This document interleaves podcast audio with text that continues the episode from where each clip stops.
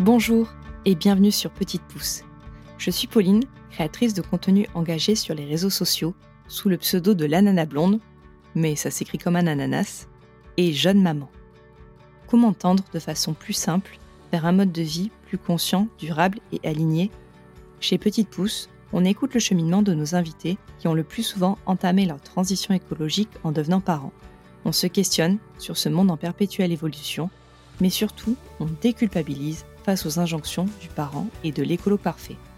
Parce que nos enfants sont l'avenir et que nous sommes les gardiens du terreau dans lequel ils poussent, cultivons ensemble le monde de demain. Si vous aimez ce podcast, n'hésitez pas à me le faire savoir en me laissant des étoiles ou un commentaire et en partageant sur vos réseaux sociaux. Cela donnera de la force à mon travail. Retrouvez Petite Pouce un mardi sur deux pendant 30 minutes sur toutes les plateformes de podcast. Bonne écoute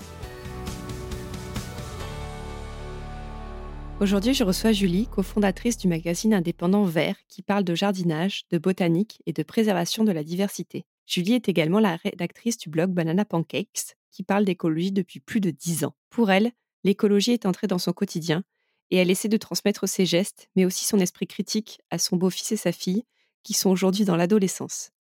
Avec Julie, nous avons parlé de sa passion pour le jardinage, d'écologie politique, des réseaux sociaux, de parentalité, mais aussi de Noël.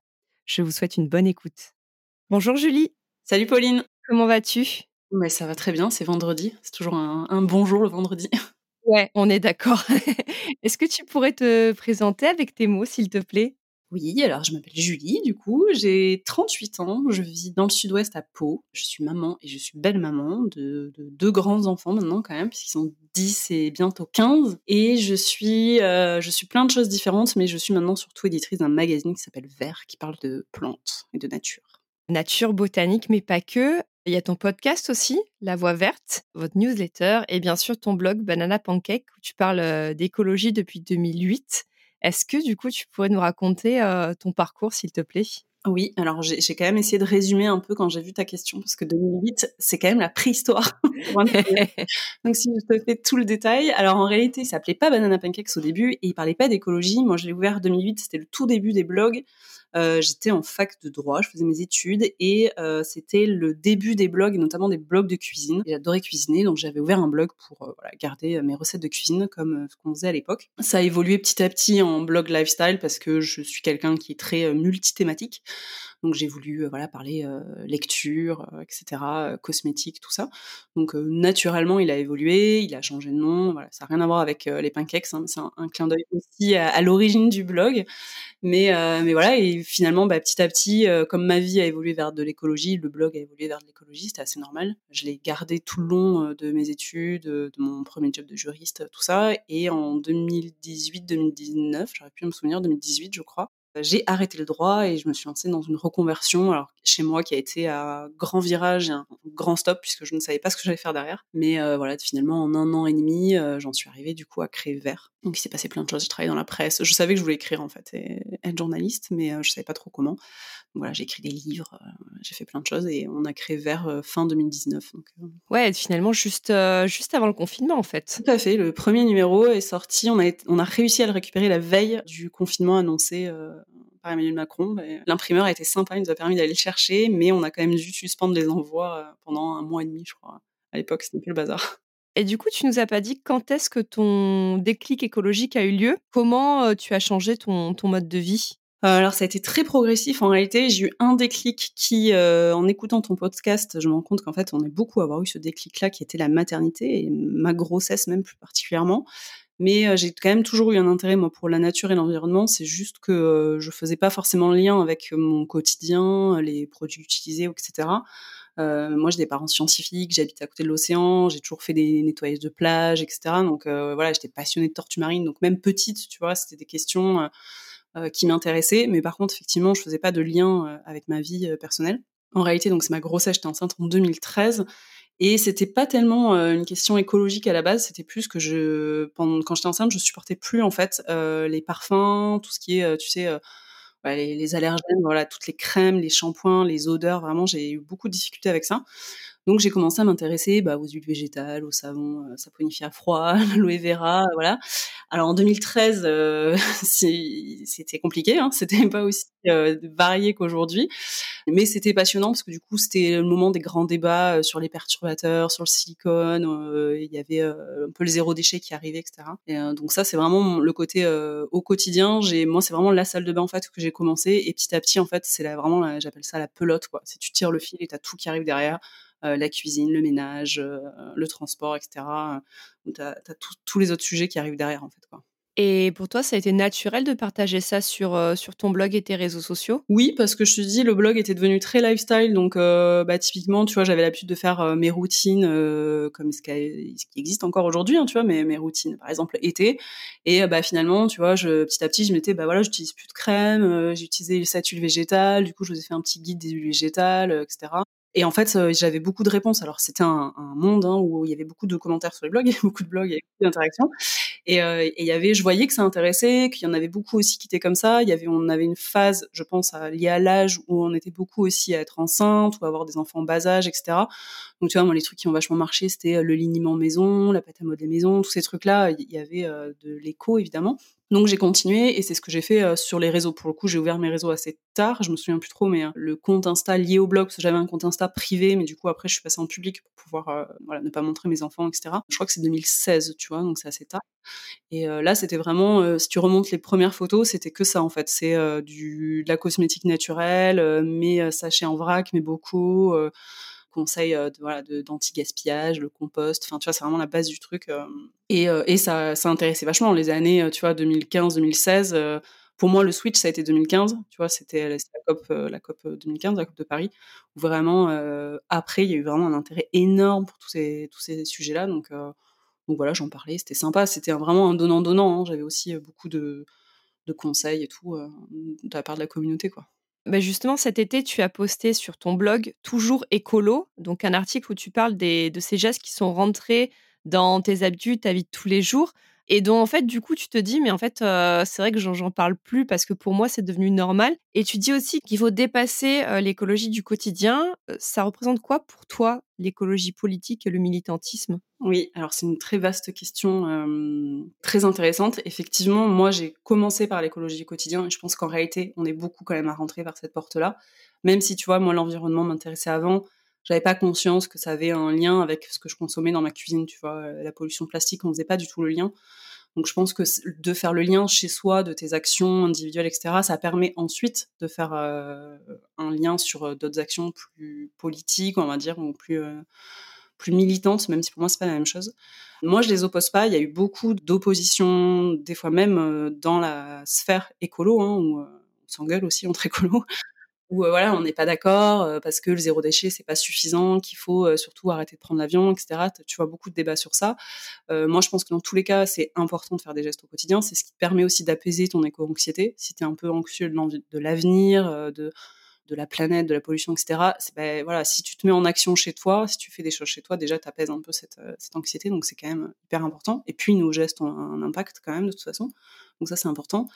Après, voilà, moi, j'ai eu un espèce de, pas de burn-out écolo, mais euh, comme je suis arrivée très très tôt dans ce milieu-là et que j'ai vu arriver ensuite beaucoup beaucoup de monde, que les réseaux ont changé, que les formats ont changé, euh, moi, je me voyais pas en fait reparler. Tu vois, la lessive maison, je la fais depuis 2013 chez moi j'ai fait, euh, j'ai pas combien d'articles, de vidéos, etc. J'ai plus envie en fait de montrer en story que je fais ma lessive maison, euh, etc. Parce que bah, déjà je sais que je vais avoir toujours les mêmes questions, que ça me fatigue de répéter la même chose, et, euh, que maintenant il y a plein d'autres personnes, tu vois, dont toi y compris, qui maîtrisent beaucoup mieux le, les formats, les voilà, toutes ces choses-là. Donc moi j'ai plus trop envie. Donc moi je suis allée ensuite sur un autre type de sujet qui est plus l'écologie politique que le militantisme. Moi je mets deux choses différentes derrière. Pour moi l'écologie déjà avant tout c'est une science c'est l'étude des écosystèmes, des espèces, et c'est ce qui nous permet de voir que l'homme a un impact sur son environnement et un impact évidemment négatif. Donc après, on cherche des solutions, tu as des solutions dans le quotidien, et évidemment, tu as des solutions au niveau politique, même quand tu as des solutions individuelles, par exemple, euh, tu vois, prendre le vélo, euh, je sais pas, rénover sa maison, changer son fournisseur d'énergie, tout ça, ça, ça demande aussi de l'écologie politique, parce qu'il faut que nos décideurs politiques prennent des décisions qui nous facilitent les choix, voilà, l'accessibilité, etc. Donc ça, c'est vraiment moi ce qui m'intéresse. C'est ce qui est difficile aussi, parce que l'écologie politique, tu mets tout et rien derrière. Maintenant, tous les partis politiques s'intéressent à l'écologie, même les plus extrêmes. Donc, tu vois, il faut aussi quand même savoir où est-ce que tu vas, qui est-ce que tu écoutes, quels sont, et eux, qui c'est qu'ils écoutent, est-ce qu'ils écoutent les scientifiques ou pas. Donc ça, c'est des choses qui m'intéressent. Et après, l'écologie militante, pour moi, elle est encore à côté. Elle est différente, elle est nécessaire. C'est parce qu'on veut un changement de société, tu auras toujours des militants. Il y a plein de recherches là-dessus où parce qu'on critique beaucoup évidemment les militants, notamment dans les actions un petit peu fortes, qui sont pas des actions non violentes, tu vois. Mais en réalité, tu en as toujours eu. Dès qu'on demande un changement de société, à un moment donné, il y a des gens qui vont parler plus fort, qui vont taper du poing sur la table, qui vont avoir des actions à la fois effectivement des actions militantes soft, on va dire, et des actions bah, de barrage, de, de, de tag, de je sais pas, il peut y avoir plein de choses différentes, tu vois, de dénoncer aussi des entreprises. Là, pour le coup, en écologie, ça marche bien quand même, tu vois. Voilà, moi, j'ai pas une âme militante, c'est-à-dire que j'aime pas spécialement, euh, tu vois, manifester ou, euh, ou justement bah, taper du poing sur la table. Moi, j'aime bien lire, j'aime bien étudier, j'aime bien comprendre. Donc, je me sers de ce que j'aime bien faire, de ce que je sais faire aussi, pour expliquer aux gens. J'aime bien expliquer que, bah voilà, les sujets sont jamais linéaires, ils sont jamais euh, très clairs, il faut toujours nuancer, il faut toujours comprendre. L'écologie, c'est hyper complexe en fait, et j'aime pas trop quand on la simplifie à il faut faire ça, il faut faire ci, c'est facile en fait.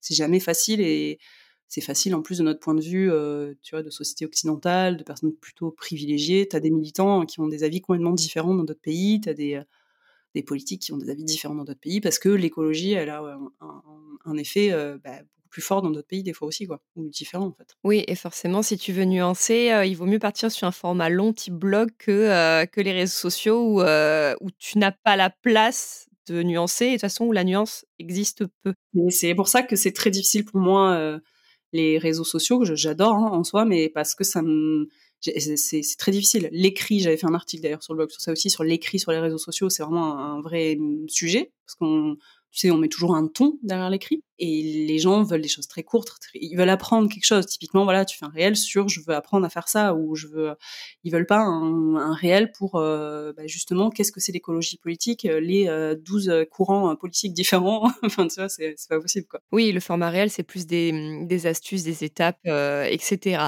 Toujours sur les réseaux sociaux, le jardinage, c'est un grand thème qu'on peut retrouver sur ton compte Instagram, Julie Pancakes. Tu as même lancé le mouvement Gang des tomates. Et en 2019, ça se concrétise par justement la création de Vert Magazine avec ton amie d'enfance Laetitia. Est-ce que du coup, tu pourrais nous en dire plus bah, Déjà sur le jardinage, quand est-ce que ça a commencé Et après, bah, la création de Vert, vos valeurs et qu'est-ce qu'on peut retrouver dedans? Là, c'est là tu abordes mon sujet préféré au monde. Euh, le jardinage, moi, ça a toujours été euh, une passion. J'ai une maman qui jardine beaucoup, une grand-mère qui jardinait beaucoup. Euh, du côté de mon père, on habite à la campagne. voilà, c'est vraiment toujours un lien que j'ai eu. J'ai toujours aimé ça.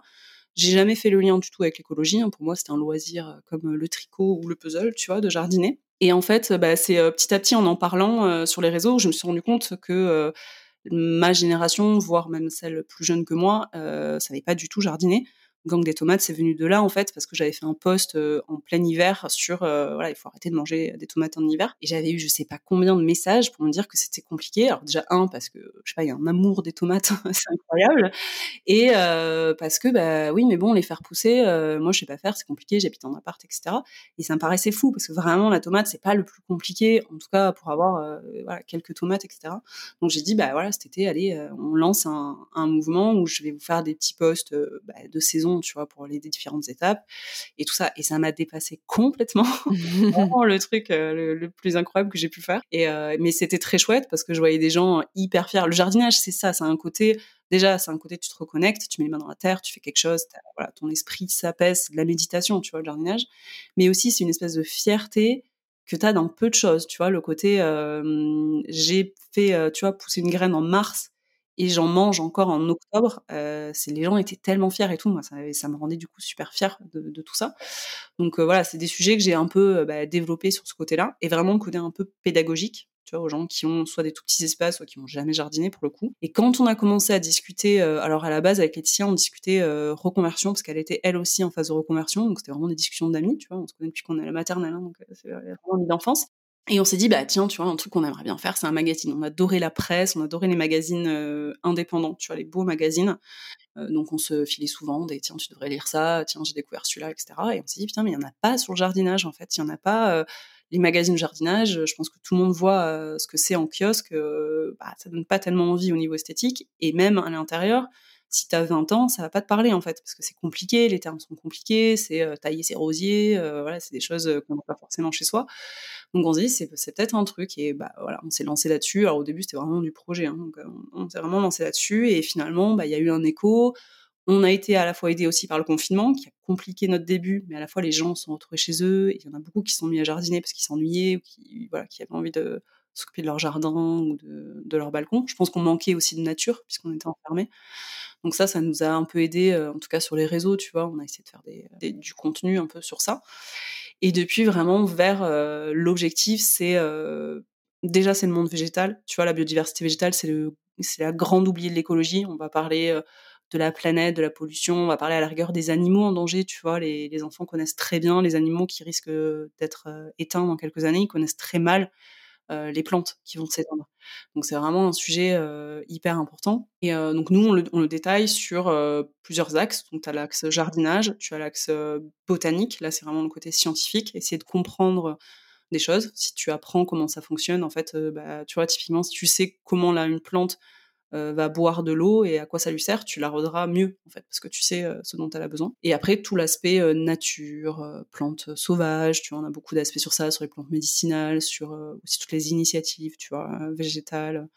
plein de sujets différents et l'objectif c'est vraiment de détailler le plus possible et d'intéresser le plus possible de gens, même ceux qui jardinent pas, même même voilà des gens beaucoup plus jeunes ou des gens beaucoup plus âgés qui pour le coup sont expérimentés mais ils n'ont pas trop la fibre écolo il y a aussi le jardinage, c'est quand même quelque chose de pas très écolo. On achète beaucoup, on gaspille beaucoup, on utilise des engrais, des pesticides, etc. Donc euh, voilà, c'est nous, c'est d'expliquer qu'on peut faire les choses euh, différemment. Quoi. Et du coup, ça s'adresse aussi même aux gens euh, en appartement finalement. Tout à fait. C'était même le, prisme du démarrage. C'était vraiment jardinage urbain. on a été obligé de d'élargir un peu les sujets parce qu'en fait, on s'est rendu compte que nos lecteurs étaient beaucoup plus variés que ce qu'on pensait. Il y avait aussi des gens avec des tout petits jardins, des très grands jardins etc. Donc euh, maintenant, on a aussi du jardinage euh, jardin, mais on a toujours dans tous tout, nos articles, on essaye de mettre, euh, tu vois, même, je pense au dernier sur les arbres fruitiers, par exemple, qui sont quand même plus adaptés à un jardin. On a des tutos pour planter des fruitiers en pot, lesquels sont les plus adaptés, quelles variétés, comment faire, etc. Donc voilà, on essaie toujours de s'adapter aussi à ceux qui n'ont pas du tout de, d'espace en pleine terre, quoi. Et j'avais j'avais suivi que c'était aussi, ça vous a demandé aussi beaucoup, beaucoup de réflexion, notamment, je me rappelle que tu avais, je crois c'était un post sur, la couverture de verre, enfin le papier utilisé, que vous vouliez pas du plastifier parce que c'était pas recyclable, mais que vous étiez obligé, du coup, de mettre quand même une petite enveloppe, plastique, enfin que c'était tout un truc. Nous, on s'était dit vraiment, on va essayer de lancer l'entreprise la plus écolo possible avec, des paillettes dans les yeux. Bon, le monde et la réalité nous a frappé de plein fouet. On a voulu imprimer en France, faire tout en France. Euh, on a été obligé de rapatrier en Espagne l'impression euh, en 2022 à cause de la hausse du coût du papier, à cause de la guerre en Ukraine. Donc maintenant, on imprime en Espagne, qui est plus près de chez moi en réalité que quand on imprimait en France. Mais, euh, mais voilà, on n'imprime plus en France, donc c'est quand même dommage. Et, et, par contre, voilà, ça a été le choix de quel type de papier, le choix de la couverture. Toutes les couvertures des magazines en général sont pelliculées, donc il y a une légère couche de plastique qui permet d'être de les, qui soit plus bah, plus durable, en réalité, il s'abîme moins vite. Euh, donc nous, il n'est pas pelliculé, ce qu'on trouve super, mais qui à la fois bah, maintenant nous pose des problèmes, c'est-à-dire que le magazine s'abîme plus vite. Donc par exemple dans les points de vente, ça peut être problématique, euh, etc. Donc il a fallu qu'on trouve une enveloppe bah, adaptée pour l'envoyer, pour qu'il n'arrive pas trop abîmé. Donc là aussi, tu as tout et n'importe quoi, trouver une enveloppe qui se recycle. Est-ce que le craft, ça se recycle bien? Est-ce que le papier bulle, on peut en faire? Voilà, c'est tous ces sujets-là on essaye d'éviter les goodies, tu vois, on fait des petits cadeaux aux abonnés, à chaque fois on essaie de trouver des trucs utiles, des sachets de graines, des choses comme ça. On a toujours une petite carte de remerciement, mais pas 36 euh, 000 flyers, euh, etc. Voilà, c'est dans ces, tous ces sujets-là qu'on essaye de, limiter. Ils sont emballés sans plastique, ils sont en carton. Euh, tu vois, enfin, on, essaye de, de faire plein de petits gestes, mais c'est en vrai, c'est très très compliqué. On se rend compte que c'est hyper compliqué quand tu as une entreprise à vraiment une taille, toute petite taille. Quoi. En début de présentation, donc tu nous as dit que tu étais maman et belle-maman de deux, bah, on va dire adolescents et préadolescents. Tu l'as un peu évoqué tout à l'heure, mais du coup, quand ils étaient petits, est-ce qu'on parlait vraiment déjà autant d'écologie et de parentalité dans la sphère numérique, mais aussi dans la sphère privée? Alors j'ai essayé de remonter dans ma mémoire, mais j'ai pas trop souvenir. Alors pour ma fille quand même un peu, parce que je me souviens que 2013-2014, euh, c'était le début des couches lavables, alors qui étaient quand même moins funky euh, que maintenant. Tu vois, du liniment, des, euh, des enfin des, des goûters faits maison, des trucs comme ça. Mais par contre, je pense que c'était une sphère numérique. Pour le coup, moi, en tout cas, mes proches, c'était pas du tout. enfin, ma mère elle me prenait pour une folle, tu vois, à faire certains trucs. Donc, c'était pas du tout un truc fait je pense que pour mon beau-fils, tu vois, euh, c'était pas du tout à 2010, 2009, 2010, c'était pas du tout euh, encore trop euh, sur le devant, quoi. On s'intéressait pas trop. Alors après, il y a toujours eu quand même un côté, c'est les enfants, donc évidemment, on essaie d'avoir des, tu des contenants sans certaines compositions, etc. Hein, mais les côtés écolo, je sais pas exactement, je saurais pas le le dater quoi mais moi vraiment ouais ma fille tu vois les deux trois premières années puis après l'entrée à l'école typiquement la maternelle tu vois elle y était en 2016 du coup euh, ça a été compliqué hein, de donner des gourdes réutilisables. On m'a jeté un nombre de gourdes probables. Enfin, toutes ces questions-là, c'était euh, c'était encore un peu compliqué. Et je pense que maintenant, c'est quand même un peu plus rentré dans les mœurs, j'espère. ouais, ouais, j'ai, euh, mon fils est à la crèche. oui, oui, maintenant, il, bah, typiquement, quand une affaire est salie, ils te la rendent dans un tote bag, tu vois? Donc, ouais, ouais, il y a des trucs, ils mangent bio, voilà, il y a des trucs, c'est mieux et oui et du coup, maintenant, donc, ils sont grands et c'est vrai que tu disais en story, il y a y a quelques jours que, bah, tu trouvais qu'il y avait pas assez de représentation en matière de parentalité pour des ados, pré-ados sur les réseaux sociaux. Ouais, tout à fait. Alors je pense que j'ai pas de raison, sûre et certaine, mais je pense que c'est lié un peu aussi à l'âge des gens sur les réseaux. Tu vois, toi, typiquement, euh, un enfant qui est encore en très bas âge, donc forcément, les sujets qui vont t'intéresser, c'est plutôt sur les enfants en bas âge, ce qui est assez logique, tu vois, on s'intéresse à ce qu'on connaît. Les gens qui ont des ados, euh, c'est pas forcément ceux qui vont être euh, les créateurs de contenu les plus connus, les plus suivis. Donc déjà, forcément, il y a un centre d'intérêt qui est un peu différent. Et je pense qu'après, ça, ça intéresse moins aussi. Tu vois, l'enfant petit a un côté, euh, bah déjà c'est mignon, c'est joli en photo, tu vois, va mettre ton ado euh, en photo euh, par rapport au bébé, je suis pas sûre que ça fasse autant de likes, tu vois. Il y a un côté vie privée aussi, bien sûr, tu vois, en grandissant, tu peux pas afficher autant que quand il est bébé, même si je trouve que bébé, on devrait pas non plus, mais voilà, en tout cas, on, est, on estime qu'on a plus vos au chapitre, quoi. Et je sais pas, ouais, c'est des sujets, je, je pense hein, que ça va, ça va évoluer, mais c'est des sujets, en tout cas, moi, je trouve pas trop de sujets. Et tu vois, typiquement sur l'écologie pour des ados, tu trouves très peu de choses tu, tu, trouves pas beaucoup. À la rigueur, il vaut mieux en discuter avec les enseignants, tu vois, avec euh, où là ils font des choses maintenant quand même à l'école et tout. Mon beau-fils, tu vois, euh, il est en troisième, il fait déjà pas mal de choses à l'école sur ces sujets-là, mais euh, je vois personne, en tout cas, me dire comment faire quand il veut acheter une fringue de je sais pas quelle marque. Enfin, tu vois, t'as pas trop de, de retour sur ça, quoi. Dans, dans l'article que tu avais écrit, toujours écolo, tu évoques le fait que tu es le moteur des gestes écolo à la maison et même parfois seul je pense que ce sujet va résonner assez fort chez de, nombreuses auditorices. Quelle posture tu as appris à adopter au fil des années face à tes proches sur le sujet? Moi, je pense que j'ai fait toutes les erreurs et je me suis pris tous les murs que j'espère qu'on ne prend plus trop aujourd'hui, même si je pense qu'on est, c'est toujours quand même très compliqué d'avoir un, un dynamisme un peu écolo à la maison, parce que mine de rien, la charge mentale, elle appartient encore quand même beaucoup aux femmes. Et la charge écolo, c'est encore autre chose parce que se taper tout le ménage, déjà c'est énorme, mais en plus devoir se dire avec quel type de produit, qu'est-ce que je vais utiliser, ça ça marche pas, ça il faut que je fasse des essais, il faut que je fasse ma recette. Voilà, c'est euh, vraiment doubler la charge mentale. Et si on est seul, ça devient impossible, ça devient très vite impossible, notamment quand on devient parent. Pour le coup, tout le monde, enfin moi tous les gens de mon entourage, il y a vraiment eu ok, on a eu un enfant, ça nous a poussé à être un peu plus écolo. Par contre, euh, les trois premières années, c'était l'enfer. En fait, on n'avait pas le temps de, de faire tout ce qu'on faisait avant, quoi. Parce que enfin, bah, un enfant en bas âge, il prend quand même beaucoup de temps, quoi. Moi, j'ai eu le côté au début hyper excité, je trouvais ça fabuleux, c'était vraiment, tu vois, encore ma pelote de laine, là, je déroulais tous mes fils, j'allais au marché avec mes bocaux, tu vois, à vélo, euh, enfin, je faisais tout plein de trucs, c'était trop cool. À la maison, tout le monde suivait, tu vois, il y avait pas de, après, les enfants étaient tout petits, donc euh, ils posaient pas trop de questions, tu vois ma fille, elle a toujours baigné là-dedans, tu vois. Donc typiquement, euh, il y a des trucs qu'elle connaissait pas, quoi. C'est l'arrivée à l'école et après grandir, tu vois, qui a fait apprendre d'autres choses. Mais avant, la lessive, pour elle, c'était la lessive maison. Ça n'existait pas, la lessive euh, toute faite, tu vois.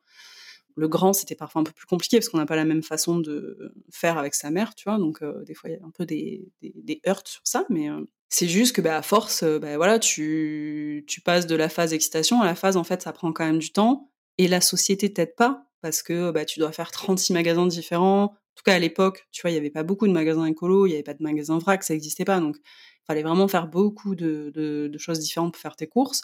Bah, il y a des fois, tu es malade, ou tu travailles trop, ou ton enfant il est malade. Écoute, tu peux pas, donc c'est ton conjoint qui va faire les courses. Et là, patatras, il ramène des chips, des cookies, tu vois, de la lessive bien chimique. Et moi, vraiment, mais je pouvais en pleurer. et je sais que je suis pas seule. C'est que vraiment, ça me prenait au trip. J'avais l'impression de, pourrir tout ce que j'avais fait, que on était horrible, que, enfin voilà, c'était vraiment, je pense qu'il y en a beaucoup qui le connaissent, hein, ce, côté-là, je, brasse du vent, quoi. Enfin, donc c'était vraiment après, voilà, j'ai eu ma phase scolaire, j'ai eu ma phase j'arrête tout, tant pis, moi je fais mes trucs et vous faites vos trucs, qui marche plutôt bien. Tu vois, si, vraiment il y a des gros conflits, euh, des fois faire un stop, dire euh, bah voilà, moi j'ai pas envie de manger les gâteaux industriels. Par contre, euh, si t'as envie d'en acheter et de les manger, tu fais ce que tu veux. Ça marche assez bien. Après, on est voilà, on est quand même un couple et on est en charge, pour moi en tout cas, du bien-être des enfants. Donc c'est aussi prendre en charge cette question-là tous les deux quoi. Donc il a fallu quand même pas mal dialoguer, pas mal bah, expliquer les choses. Tu vois, typiquement tous les toutes les recettes. je me suis aperçue qu'en fait, non, il faisait pas l'effort évidemment d'aller les chercher, mais qu'en fait comme il les connaissait pas, c'est sûr qu'il se reposait sur moi. Donc euh, moi, il y a eu une phase où j'ai euh, mis partout sur les placards, tu avais la recette euh, de la lessive maison, tu avais la recette voilà, quand tu utilisais du bicarbonate, quand tu utilisais du vinaigre blanc, et parce que comme ça je me suis dit bah c'est là en fait, tu plus d'excuses, tu l'as sous les yeux et bah ça marchait plutôt bien, tu vois. Pour le coup, il a pris l'habitude de faire plein de trucs lui-même. donc voilà. Et moi, l'inverse, j'ai quand même lâché beaucoup prise parce que bah voilà charge mentale, travail, etc. Et parce qu'aussi j'ai appris que c'était pas parce que j'avais un cookie emballé en plastique que j'étais une personne horrible et que voilà ça remettait tout en cause quoi. Si tu veux l'impact écologique de ma vie elle se situe ailleurs et sur d'autres sujets que j'essaye de résoudre, mais que le quotidien tu vois on va dire cuisine ménage, je sais pas qu'est-ce qu'il peut y avoir d'autres cosmétiques tu vois par exemple. bah voilà, tu fais au mieux. Après voilà, si tout le monde met pas du sien, c'est pas grave en fait, tu vois, ça me tu vois, là, mon beau-fils, typiquement, euh, exemple que beaucoup auront pour les ados, il commence à avoir besoin de mettre du déo, hein, comme tout ado qui grandit. Euh, évidemment, il a ramené son déo de chez sa mère, euh, voilà, un aérosol, voilà, dont je ne citerai pas le nom. Et là, c'est compliqué, parce que toi, derrière, tu dois lui expliquer qu'est-ce qu'il y a dedans, qu'est-ce qu'il pourrait mettre à la place, etc. Mais je vais pas être en confrontation comme avant, en mode non, je veux pas de ça chez moi, ou c'est horrible, tu vas mourir si tu utilises ce déo. Enfin, tu vois, c'est il faut faire les choses différemment, quoi. Quelles sont les valeurs que tu essayes de transmettre à ta fille et ton beau-fils? Alors maintenant, c'est un peu ça. Maintenant qu'ils sont grands, c'est un petit peu moins leur indiquer quoi faire. C'est un peu ça aussi les enfants qui grandissent, tu vois, et plus euh, leur indiquer que chaque choix aura un impact, tu vois. Souvent, on discute de, euh, bah, je sais pas, ils veulent quelque chose, je vais leur dire, ok, mais tu sais comment c'est euh, fabriqué, tu sais quelle est l'entreprise. typiquement, quand on va au marché, j'essaie de leur dire, tu vois, c'est cool, là, t'achètes tes légumes, tu connais le monsieur, tu connais son prénom, il connaît ton prénom, c'est super sympa, tu sais que tu vas participer à lui, faire qu'il va bien vivre et pouvoir cultiver d'autres légumes. Et ça, tu vois, c'est des choses petit à petit, ça rentre quand même, euh, je vous le vois, parce qu'ils ont des réflexes, tu vois, de se dire, même s'ils ils veulent encore des choses euh, qui sont voilà pas du tout euh, dans la consommation. Typiquement avec le grand, là, on a discuté de Chine, de tous ces bah, fast fashion, c'est même de l'ultra fast fashion. Et pour lui, ouais, non, ça l'intéresse pas parce que vraiment, il voit que c'est quand même n'importe quoi et qu'en plus ça va pas durer, que le vêtement il va être euh, voilà moisi au bout de trois lavages. Mais je pense que c'est parce qu'on lui a appris petit à petit à tu vois faire ce truc-là. Ça veut pas dire qu'il va attention qu'il va pas acheter des marques euh, de fast fashion. Hein. Mais en tout cas, il commence à se dire bon bah voilà, peut-être que je peux aller sur euh, de d'occasion, peut-être que j'ai un pote, on peut se partager le sweat qu'on veut. Enfin, tu vois. Donc c'est plus se questionner sur ça quoi. C'est qu'est-ce que ça comme impact sur les gens, sur l'environnement, sur les gens à l'autre bout du monde, tu vois, mes choix, qu'est-ce qu'ils font, quoi. Euh, en parlant de, de, se questionner d'impact, en 2020, tu publies un article ultra complet et sourcé, Arrêter de faire des enfants pour sauver la planète.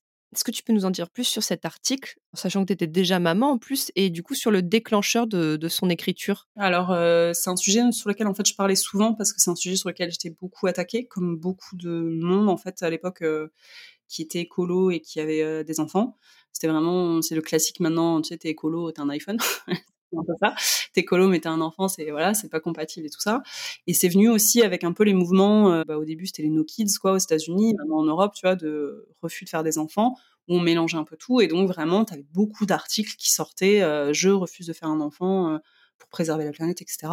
Et moi, j'avais déjà pas mal étudié la question. Enfin, c'est vraiment, c'est toujours des questions qui m'intéressent au niveau environnemental, tu vois. Donc je m'étais dit, bon, j'y répondais déjà beaucoup sur les réseaux, mais je m'étais dit, il faut faire un article euh, qui reprend un peu tout, tu vois, et que je peux partager, euh, encore une fois, quand on me demande des infos, tu vois. Et, euh, et moi, c'est un sujet qui me passionne, parce que déjà, c'est vraiment le, tu l'exemple de pourquoi l'écologie, c'est compliqué. Parce qu'on va se dire, l'idée, elle est simple de base, c'est plus on est nombreux, plus on va polluer, donc il faut être moins nombreux. C'est en fait c'est ça qu'il y a derrière. Mais en fait c'est faux, parce que déjà c'est pas plus on est nombreux, plus il y a d'enfants. En réalité, on est plus nombreux parce qu'on vit plus vieux, pas parce qu'il y a plus d'enfants. Donc déjà on confond le, tu vois, la cause de base. Donc euh, qu'est-ce qu'on fait? On va pas, tu vois, on va pas tuer les vieux pour être moins nombreux. Donc euh, c'est déjà un problème. Ensuite, on veut dire que tu vois, plus d'enfants, c'est plus d'impact. C'est pas vrai. Les pays qui ont le plus de, enfin qui ont un taux de natalité plus élevé en réalité ont moins d'impact que nous. En général, plus on s'enrichit, moins on fait d'enfants. Donc déjà, tu vois, c'est pareil, le, truc est un peu faux. Et en plus, moi, ce que j'aimais bien redire, mais qui maintenant, euh, je sais pas si c'est pas chez toi d'ailleurs que tu avais repartagé, c'est, euh, Jeanne de Basique qui a eu Emmanuel Pont. Si jamais euh, il y en a qui n'ont pas lu son livre, je conseille. Toutes ces, ces théories-là, en fait, d'expliquer euh, que euh, le problème de la planète est lié à la surpopulation, il y a un fond quand même euh, très compliqué parce que c'est des théories qui ont vite été reprises et qui dérivent vite vers euh, bah, des sociétés très autoritaires, très liberticides, qui, qui s'adressent en fait aux femmes. Déjà, à qui on va dire qu'on fait trop d'enfants aux femmes? Alors que bon, on fait qu'on est quand même fertile beaucoup moins que les hommes, beaucoup moins longtemps et beaucoup moins souvent que les hommes, et à qui on va le dire aux populations les plus pauvres. En réalité, euh, tu vois, on est trop nombreux, mais c'est jamais il y a trop de Français quoi. Donc c'est derrière, il y a vraiment des sujets, il faut faire très attention avec ces idées-là de euh, oui, c'est vrai qu'on est trop nombreux, machin, tout ça. Après, ça n'empêche pas de dire je veux pas d'enfants. Moi, j'ai jamais jugé euh, cette question-là. C'est très bien de, vouloir des enfants, c'est très bien de ne pas vouloir des enfants. On peut ne pas vouloir des enfants pour des raisons d'écologie, parce qu'on a peur pour l'avenir, parce que voilà, on trouve que la planète sera pas viable ou je sais pas. Mais par contre, c'est pas la surpopulation qui fait euh, les problèmes écologiques et c'est pas la réduction de la population qui va faire qu'on va résoudre les problèmes écologiques. Donc c'était vraiment l'objectif, euh, d'écrire ça noir sur blanc, d'expliquer. En plus, tu vois, c'est des théories, je vais pas rentrer dedans là, mais c'est des théories économistes, c'est un peu compliqué et tout. Donc là, typiquement, bah, le blog, il se prête beaucoup mieux que les réseaux, quoi. Je mettrai le, lien de l'article euh, en, barre d'infos qui, vaut le coup d'être lu toujours dans, la lecture, on va parler des fêtes de fin d'année parce que tu es également autrice de Noël écolo. C'est un, un guide précieux qui malheureusement n'est plus édité. D'où est venue cette envie d'écrire Noël écolo? Alors parce que déjà je suis euh, fan de Noël, qui me suivent le savent et ceux qui me connaissent le savent encore plus. Et parce qu'en fait c'est un peu comme les enfants. C'est euh, moi je cumulais quand même. Hein, je suis en train de me dire je cumulais les, les fautes de la mauvaise écolo. Mais parce que quand t'es écolo et que t'aimes Noël, euh, tout de suite j'avais droit au mais c'est pas possible, c'est une fête américaine, c'est hyper commercial et tout. comment tu peux aimer Noël, tout ça. Donc moi ça m'a toujours énervé. Mais ça on me le dit depuis mon adolescence quoi. Donc c'est vraiment des trucs que j'ai toujours beaucoup, bah, j'ai toujours beaucoup lu sur les traditions de Noël, sur les histoires. Voilà, j'ai vraiment une grosse passion hein, pour cette cette période-là, parce que j'adore aussi l'hiver. Enfin, tu vois, c'est c'est très lié à tout ça. Et voilà, donc j'ai beaucoup parlé de ces sujets déjà de Noël écolo avant même le livre. En fait, j'avais fait un blog spécifique sur ça, j'avais fait beaucoup d'articles. Enfin, chaque Noël, tu vois, j'en parlais déjà beaucoup. Le choix du sujet du sapin, des choses comme ça. Et je me suis dit à un moment donné, tu vois, c'est bête, il n'y a pas de, a pas de livre en fait sur ça qui explique, bah, en fait, c'est quoi l'histoire de Noël? Est-ce qu'en fait Noël serait pas plus écolo que commercial, etc. Donc j'ai réussi, à force de persuasion, de persuader une maison d'édition de, publier le livre. Malheureusement, voilà, ça a duré deux, trois ans. C'est l'année dernière, je crois, qu'il a été qu'il a été sorti des ventes. Je sais pas s'il est, est peut-être toujours disponible en, en, en numérique, mais euh, je suis pas sûre. Mais parce que c'est compliqué, parce que les, les, livres qui sont très spécifiques, ça se vend sur un mois, donc euh, forcément c'est compliqué. Mais moi, l'objectif, c'était vraiment euh, d'expliquer Noël, en fait, bah, à l'origine, c'est presque l'inverse de ce qu'on voudrait lui mettre derrière, quoi. C'est la célébration de la nature, la baisse de la lumière, le fait d'être ensemble, la générosité. Il y a plein d'histoires comme ça, même l'origine des cadeaux, etc.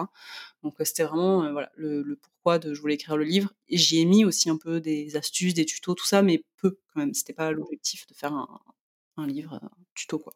Justement, cet épisode sera diffusé avant les fêtes de fin d'année. Quels conseils, euh, en, gros, tu pourrais donner aux, aux qui souhaiteraient euh, célébrer Noël de façon plus consciente? Alors, il y en a plein. En réalité, le plus gros impact, si on est, si on est logique, tu vois, moi j'aime bien dire euh, qu'il faut mettre ses efforts là où il y a le plus d'impact. Comme ça, on évite quand même de s'éparpiller et de s'épuiser. Parce que Noël, c'est aussi une période où on s'épuise et où il y a énormément de charge mentale, etc. Donc le plus important, c'est les cadeaux. En réalité, c'est là où il y a le plus gros impact euh, écolo, parce qu'ils viennent loin, c'est beaucoup d'objets technologiques, beaucoup d'objets neufs, etc. Donc il faut, voilà. Alors si on est là mi-décembre, c'est parfois un peu tard, les cadeaux sont déjà commencés, mais typiquement, euh, il faut faire des listes, il faut arrêter de donner des catalogues aux enfants, ça c'est de l'enfer, parce qu'évidemment, ils se retrouvent avec 150 euh, euh, envies. Donc faire des listes très courtes, essayer de se poser des questions, tu vois. Moi, je le fais toujours avec les, grands, hein, c'est t'as envie de lire quoi? Est-ce que t'as besoin d'une fringue? Réfléchis, tout ça, et c'est, tu vois, ça prend du temps, mais là, c'est presque un peu tard. Et sinon, c'est s'intéresser au repas. Pour le coup, alors, tu as transport ou repas? C'est les deux autres gros budgets, tu vois, carbone de, Noël. Parce que les transports, bah, Noël, ça déplace les familles, hein, évidemment. Donc, c'est essayer. Alors, ça ne veut pas dire de rester tout seul chez soi, mais essayer déjà des modes de transport plus doux. Et essayer de se réunir tous ensemble. Enfin, tu vois, éviter les 12 000 allers-retours. Ça, c'est très compliqué, hein, parce que souvent, on me, on me reproche que justement, il y a une pression énorme des familles pour voir les proches. Donc, il faut faire les 36 familles différentes, tu vois, à Noël. Moi, j'aimerais bien dire qu'en fait, on fait ce qu'on veut, mais après, voilà, je sais que c'est compliqué. Et après, c'est le repas. Le repas de Noël, c'est un. J'ai plus les chiffres en tête, hein, mais c'est hallucinant. Le, bilan carbone, à la fois euh, parce qu'on mange énormément de viande, euh, énormément de légumes qui sont pas de saison, de fruits pas de saison, etc. Et euh, le bilan au niveau de l'éthique animale, avec le foie gras, ces choses-là, est énorme. Donc vraiment s'intéresser, tu vois, à des, des repas plus soft, essayer moi, vraiment, mon conseil, de toute façon, c'est toujours pareil à Noël, c'est essayer de descendre la pression.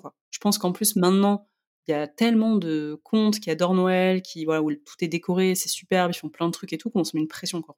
Peut-être pire qu'avant, à faire un truc un peu magique et tout. Euh, moi, j'adore Noël, hein, mais tu vois, on n'est pas obligé d'être euh, archi fan.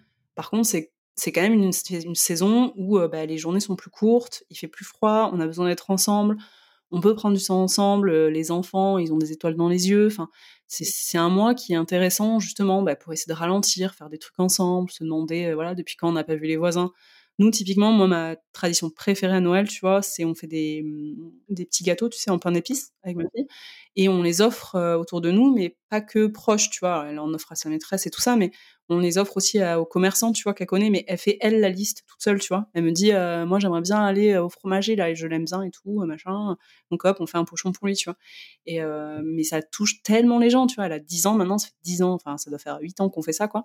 C'est euh, c'est incroyable en fait le, le côté, bah voilà, t'as pris le temps de faire des gâteaux pour ton, je sais pas, pour ton boucher, pour ton, tu vois, ton voisin et tout. Et pour moi, ça, c'est Noël. Jamais de la vie, tu vas faire ça le reste de l'année. T'as pas le temps, t'y penses pas. On a tous des vies à mille à l'heure. Là, ben voilà, tu prends le temps à Noël de faire un truc pour quelqu'un d'autre avec tes enfants ou avec ton conjoint ou j'en sais rien, tu vois. C'est un peu ça important, quoi.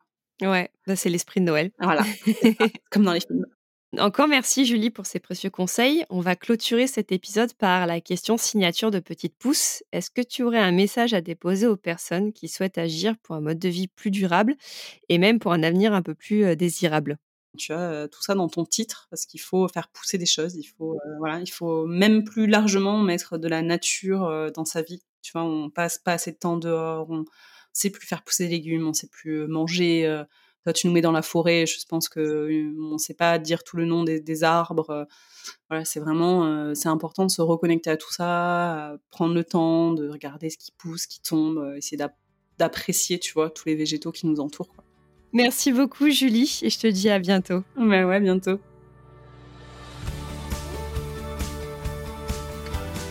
Merci d'avoir écouté cet épisode jusqu'au bout. Si vous êtes encore là, c'est certainement qu'il vous a plu. Pour ne manquer aucun épisode, abonnez-vous au podcast sur votre plateforme d'écoute préférée. Vous pouvez également me suivre sur Instagram, at l'ananasblonde, pour découvrir ma vie de maman, entrepreneur et écolo qui fait de son mieux. Je vous souhaite une belle journée ou soirée et vous dis à bientôt sur Petite Pouce.